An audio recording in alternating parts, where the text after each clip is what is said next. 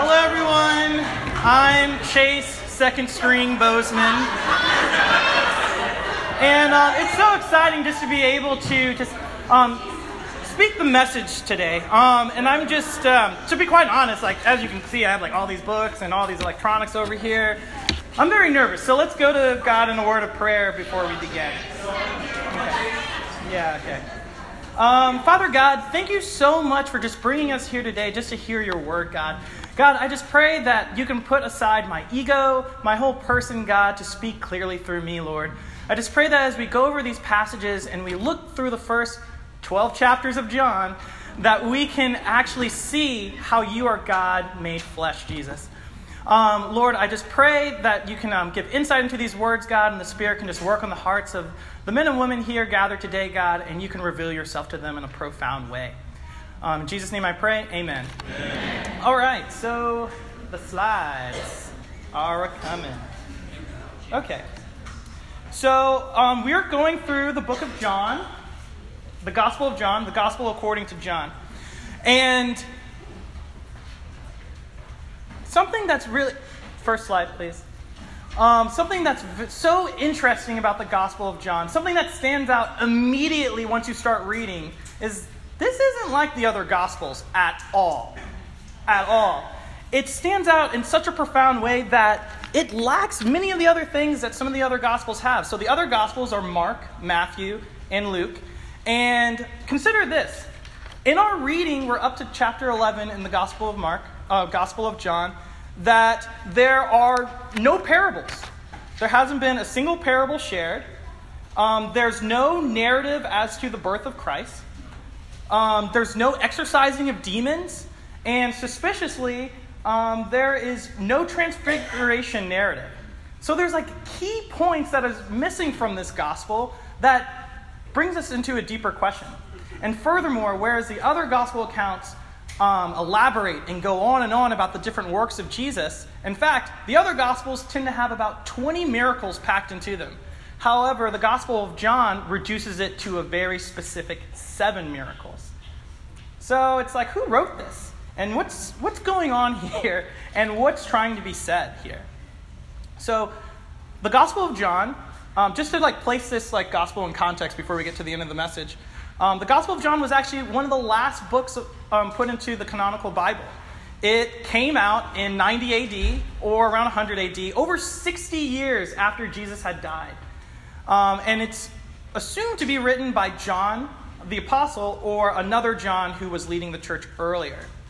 And even though I mentioned that there's no transfiguration narrative in this um, gospel account, however, in reading the Gospel of John, you get the sense that this is a gospel from someone who spent a lifetime thinking about who the person of Jesus was and who was he to the nation of Israel.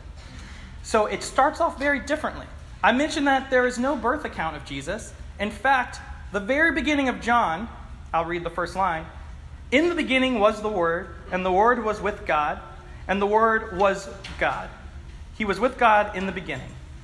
This echoes Genesis 1. So from here, we have this idea that this gospel account is trying to tell us something radically different, not covered by the other gospels. And what it's trying to tell us is that Jesus is, in fact, God. Now, that may not be profound in today's day and age, but back then to the Jewish audience, that would have blown them, their mind. That would have sounded blasphemous. You're saying that there's a person walking amongst us that is our Holy One? that doesn't sound right. So I would like to share um, a, brief, a brief story. Okay. So if you were walking along on the campus of Toronto University, you would happen upon a bench with a figure slumped over in rest. At first, you would believe it to be a person, but as you draw near, you notice that the garment covering him is as hard as stone. And upon inspection, you would see that it's actually sheets of brass wrapped around a laying figure, obscuring his face and his body. The only visible appendage of this statue would be the two feet coming out beneath the blanket, each foot pierced with holes in it. This sculpture was, um, was put together by Canadian sculptor Timothy Schmalz and it's called Jesus the Homeless. and it depicts Jesus as a homeless person sleeping on a bench. And the thing is, if you didn't know what you were looking at, and if you didn't know what you were looking for, you might mistake this for a homeless person or a very weird piece of art. But to the Christian observer, you would notice the signs. You would see his pierced foot. Likewise, throughout the account of John, there's many additional miracles that Jesus gives the Jews to prove who he is. Are you with me, church? Have I kind of like tied a knot here? Um, next slide, please.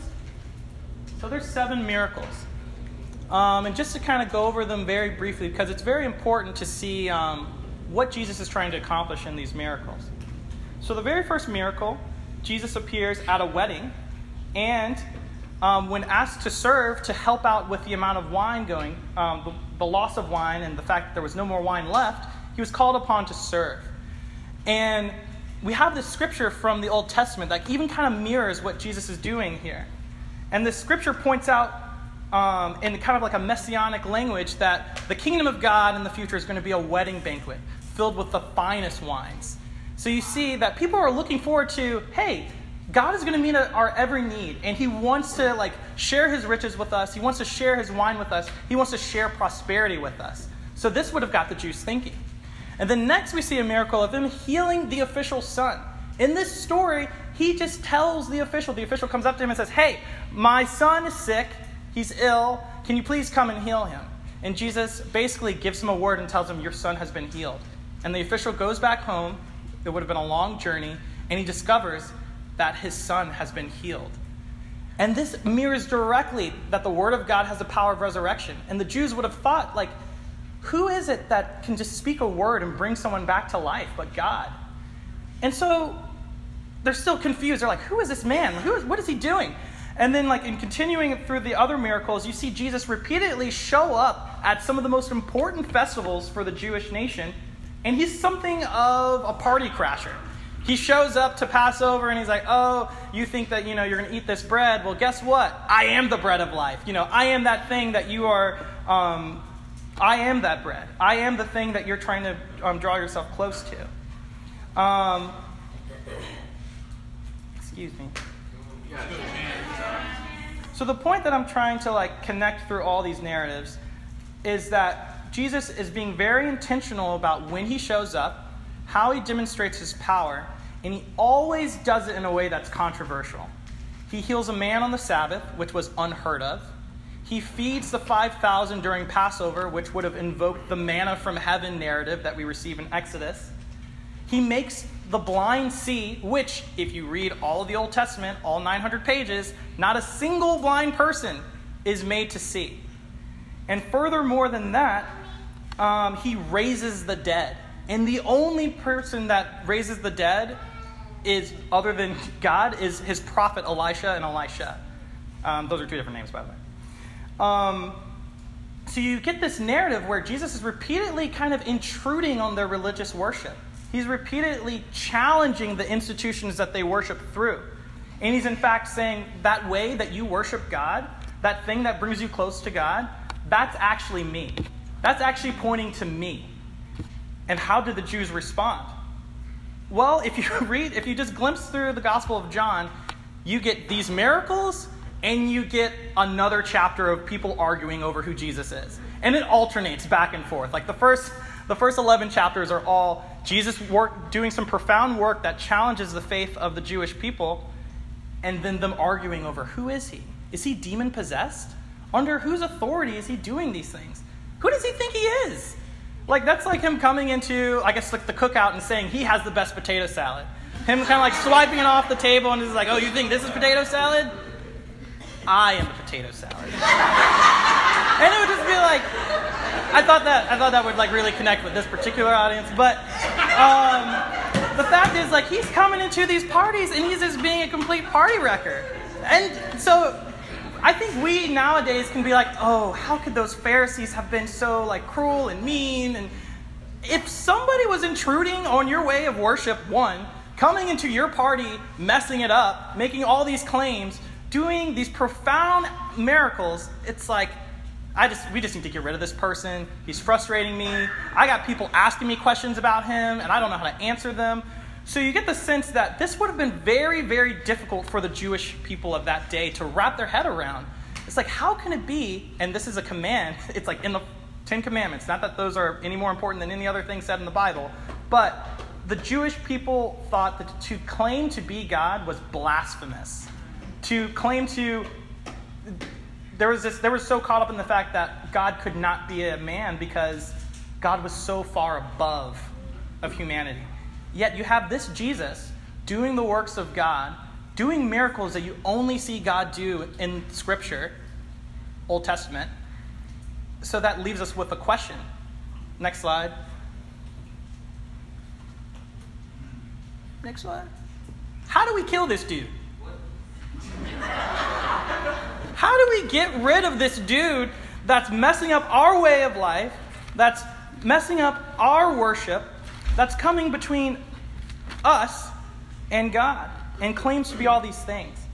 So I'm going to read a very brief segment of Scripture, which, um, if you can't see it, it's John 11, 45 and 48. And this is immediately after Jesus raises Lazarus from the dead. So it reads Therefore, many of the Jews who had come to visit Mary, Lazarus is Mary's brother, had seen what Jesus did and believed in him. But some of them went to the Pharisees and told them what Jesus had done. Then the chief priests and the Pharisees called a meeting at the Sanhedrin. What are we accomplishing? They asked. Here is this man performing many signs. If we let him go on like this, everyone will believe in him, and then the Romans will come in and take both our temple and our nation. That seems like a very interesting conclusion that they reach. Their first, their biggest concern is that if we let this man continue doing what he's doing, serving people, healing people, professing this kingdom of this new kingdom of God and how it's come, the first thing that's going to happen to us is some sort of political dispute. And isn't that the way that our society is now? And it's, it's crazy to me because the point of um, John's gospel is to say that not only is Jesus the fulfillment of the law and God made flesh, and that it's to show that Jesus challenged the religious institution and the religiosity outlined by the Jewish leaders. And he did this as a means to bring the nation of Israel close to God. It's as if he's saying, You have all of these ways to bring you close to God. You have all these things that you're doing to bring you close to God, yet you don't recognize him when he's among you. Like I'm doing the works of my Father, the Father that you worship, yet you don't recognize me. You don't see how I fulfill the law that you are trying to, um, trying to conduct yourselves with. And this, so Jesus repeatedly shows up at Jewish festivals, repeatedly frustrates their understanding, but the thing is, at its very core, while Christianity is not in itself political, it takes up political space. And that's something that's really fascinating because if you engage in anyone on a conversation about your faith and what you believe, naturally the conversation will steer to something political. Naturally, the conversation will steer to something divisive. What the Jewish leaders were concerned with was their power. They were concerned with their way of worship. And the way that this Jesus conducted himself was a threat to power.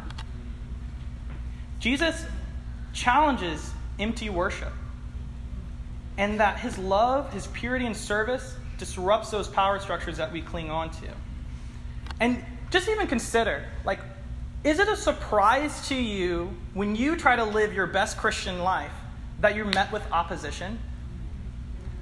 for me, an, uh, example, like um, there was a situation where um, I was at work and I was texted, and there was like an event later on that day, and someone needed a ride.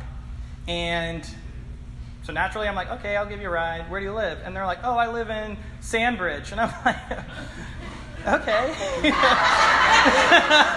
I live in Sandbridge, and if y'all are not familiar with the area, Sandbridge is far from everyone. It's on the other side of the moon.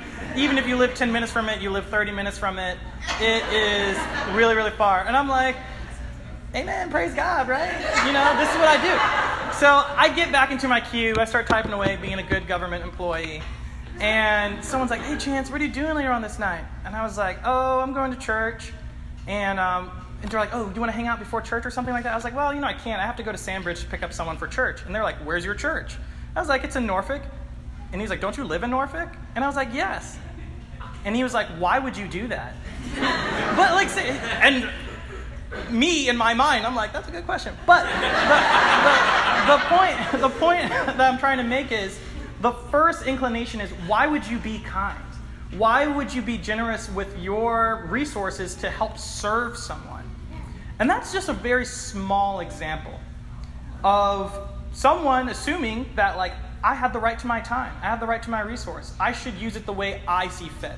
But the thing about this world is that it's inherently selfish and inherently feeds into its own idolatry. So that was a big statement. Let me unpack that. So consider how does the Christian life challenge the following strongholds in our world? How does it challenge marriage? Come on. I read statistics the other week that over 96, 96 of 96% of people are sexually active before marriage. So that makes our purity as a church, our abstinence from sex before marriage, very, very different from the world.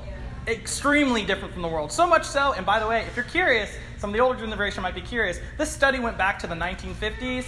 So even like grandma and grandpa were like getting, you know, getting it on. That's what I'm trying to say. So this is not this is not this generation thing. It's always been like this. It's not like social media has made this worse. It's just that people have always been the same. I'm just being honest. I'm being very, very thorough in my uh, research of this kind of thing. But the fact of the matter is, li- living a pure life will challenge someone at your work. I've heard stories of like sisters and brothers sharing about their relationship with other people in the church, and they're like, "Oh, okay. Do you think do you think so and so's cute? Have you like made out with them? Are you going out for drinks? Like when you gonna, you know, when you gonna, you know, make things poppin'?" And then you, and then maybe you told them about encouragement dates, and then you had to deal with that weirdness. So, but the thing is, people inherently want you to not be good. And it's not because people have lost, well, it's not because people don't believe good exists. It's just that the hope of this world is fading. The hope of this world is not here. We live in a world that immediately assumes that your neighbor has your worst has your worst in mind, that nobody loves you, that no one's going to stick their neck out for you, and that there's nothing that you can cling on to for hope. So, why would I risk being hurt over and over again and be a victim of society? And this is all packed into Jesus just came to serve, He just came to feed, He came to heal. Yet, the moment that His message started like penetrating like the power structures of the world, there was immediate, um, there was immediate backlash it's something to consider that if you ever if you ever like maybe this is a homework assignment. If you ever get a chance to read the book of acts consider that this is a the book of acts follows like the early church. And in the very beginning it talks about them sharing everything in common. Their lands their money their house and just loving one another and serving one another being devoted to the word. It's this grassroots movement of people who love each other and who are like bound together and fending for one another. But as that movement grows the end of acts practically the last half paul is in trial after trial as people continuously bring him up as an offender, bring him up as like a heathen, bringing him up as like some sort of heretic or some sort of like, um, you know, enemy of the state. It's just crazy how a small movement started out of the love of a God can become so political so quickly. And so the question is, like, how do you kill a miracle? And the thing is, I feel like we know that our, the life that we're called to is controversial. That's why we don't live that life. We would rather shrink back in ourselves to avoid the hard conversations, to avoid being hurt over and over again. And trust me, I'm not trying to put anyone's hurt over anybody else's hurt. But who here in the service of God has been hurt? Amen. Amen. Because it's so true. Because we are a congregation, we are a people that are joined together by the fruits of the Spirit. We are joined together by love, by patience, by self control, by, I've listed them over here, purity, hope, and goodness. And the thing is, these fruits frustrate the world because they don't have them. And sometimes our reaction can be instead of relying more on God, relying more on His Word, relying more on His promises, we can shrink back into ourselves. We can think to ourselves, like, who, who am I? Who am I to do these things? I can't tell you the last time I, and I'm not Jesus, I can't tell you the last time that, you know, I took my friend's lunch and turned it into a thousand lunches. I can't tell you the last time that I personally walked on water, because I don't, and I would I'd be having too much fun with that, so God knows my heart. I can't tell you the last time that I turned water into wine, because that would definitely be really cool. It'd save me a lot of money. I can't tell you the last time that any of these miracles are in my life. And my thought, I don't know if you feel this way, church, my thought is, well, I worship Jesus, I love Jesus, I'm trying to act like Jesus, but I'm not Jesus. You know, I can't do what he does. What he does is too high, so I'll shrink it down. I'll leave like little, happy notes on my coworker's desk. I won't invite them out to church. I'm not going to really serve my neighbor, but I'll wave to them really intentionally. You know, or, you know, maybe with my wife, it's like, I won't, like, you know, apologize, but maybe if I do something nice for her, maybe that kind of makes up for it, you know? Or maybe it's not an issue anymore. Maybe maybe everything's good. So I know as a guy that can definitely be my thing. I'll just I'll just shrink a little bit into the couch and not raise my voice. Or maybe even as a teen, maybe the thought is church is just something. I mean, I bet you it's not just teens that think like this. Church is something for Fridays, for Wednesday nights, for Sunday mornings. And maybe I won't tell my friends that I go to church because that's kind of weird. I don't want them to not show me that cool song that came out by I don't know, Drake. I, I want to feel accepted. Therefore, I don't want my world to be, I don't want this world that I've made for myself to be challenged by my life as a Christian. And so, consciously, every day we can make these small decisions that undermine Christ, that undermine what He's done for us, and that takes the power out of the Holy Spirit that's at work in us. That's how you would kill a miracle. Um, Next slide, please. Okay, so this is supposed to be in white text, and it says the modern miracle of the church. Sorry, that didn't come out like that.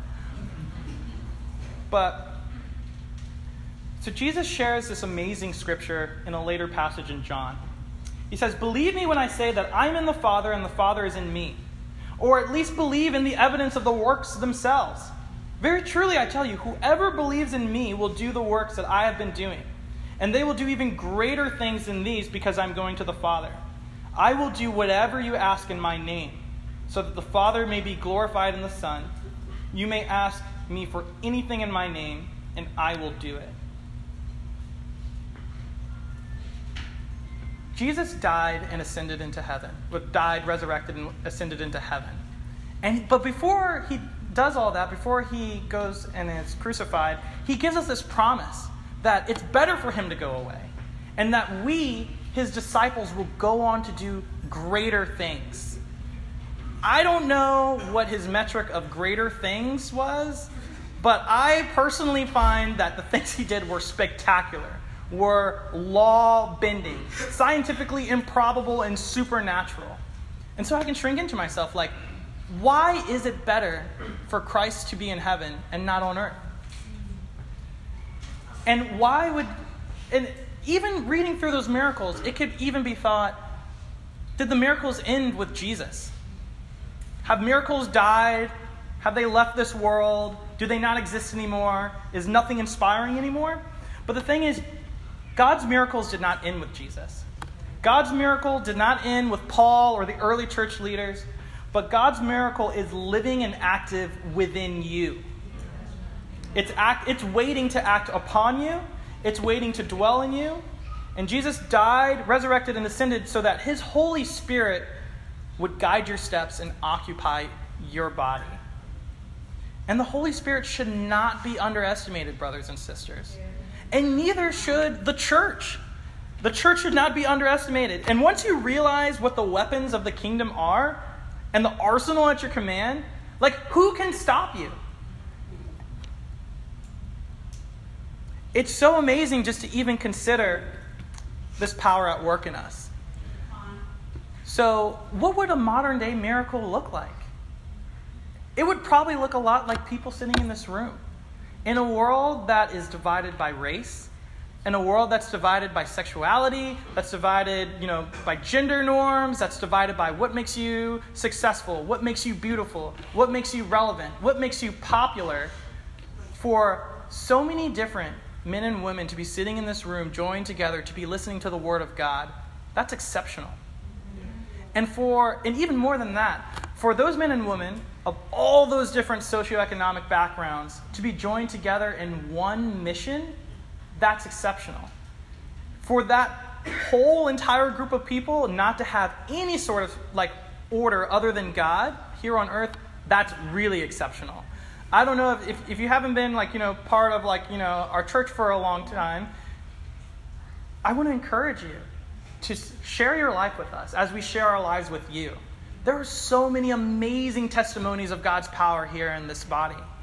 And there's so many amazing examples of like service. There's so many examples of love, of hope baked into this body. And it's only because that we rely on His Holy Spirit that we get to share these stories.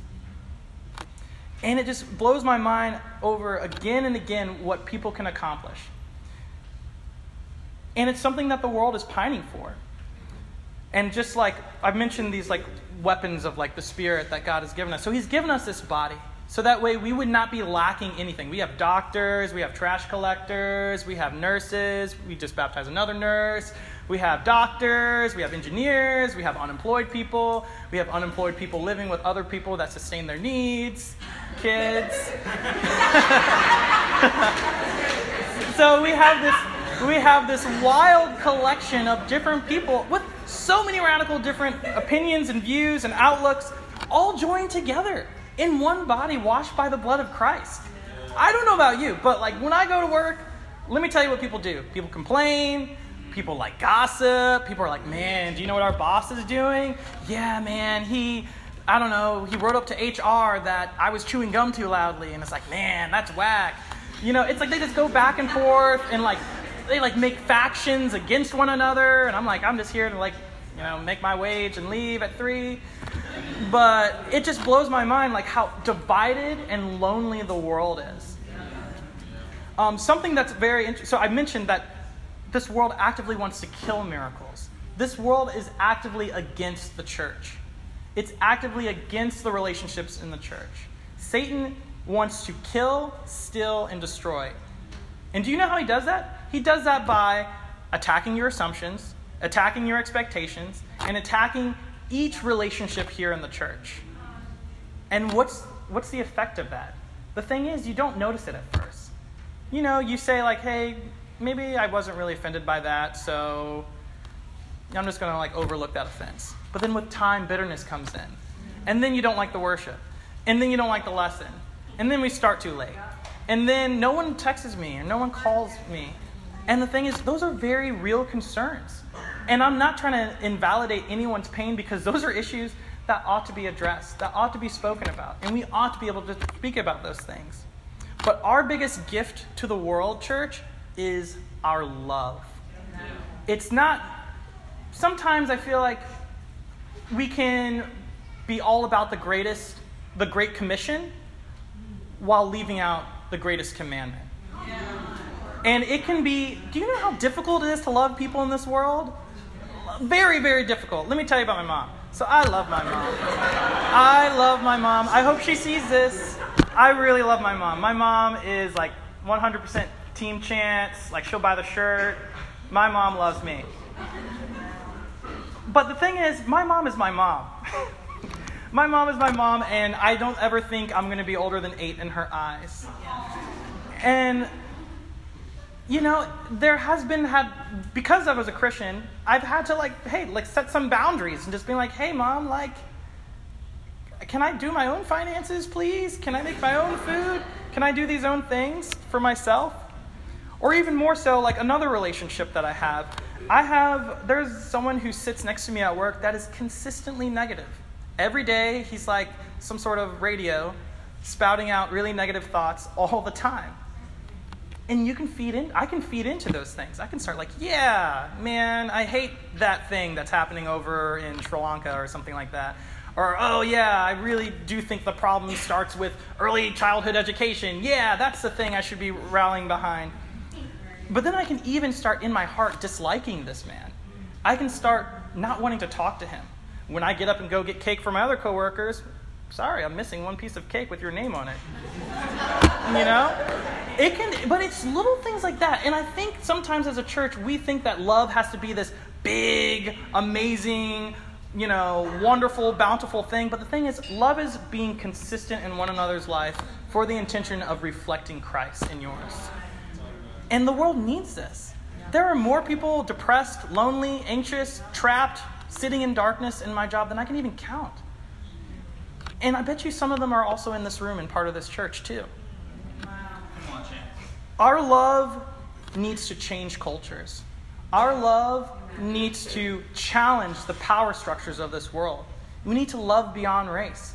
We need to love beyond interest, beyond hobby, beyond preferential treatment. We need to love beyond family lines. We need to challenge how the world views love. And the gospel of Christ is that we are indescribably deplorable. However, our heart can be healed by Him. And that the God of creation loves us deeply, first and foremost, for what we are, not what we can do, not what we can provide, not how we look, not what our status is, not what we can offer Him. It's that God wants to invite us into a relationship with Him to love and to live out true humanity. Humanity that is vulnerable, humanity that takes risks to love people unconditionally. And this is culturally shattering for a world that expects transactional relationships. So, church, I plead to the Holy Spirit at work in you to love one another to love one another when it hurts, to love one another when you feel betrayed. And that, even meditate on this, that Jesus took away all of our debts, but he left one debt outstanding. And that is the remaining debt to love one another. The remaining debt to embrace, the remaining debt to mourn with those who mourn, the remaining debt to make peace between enemies, and the remaining debt to tend to the poor and defenseless. So I want to challenge you, church, that in today's day and age, that loving unconditionally is a modern miracle. Thank you for letting me share.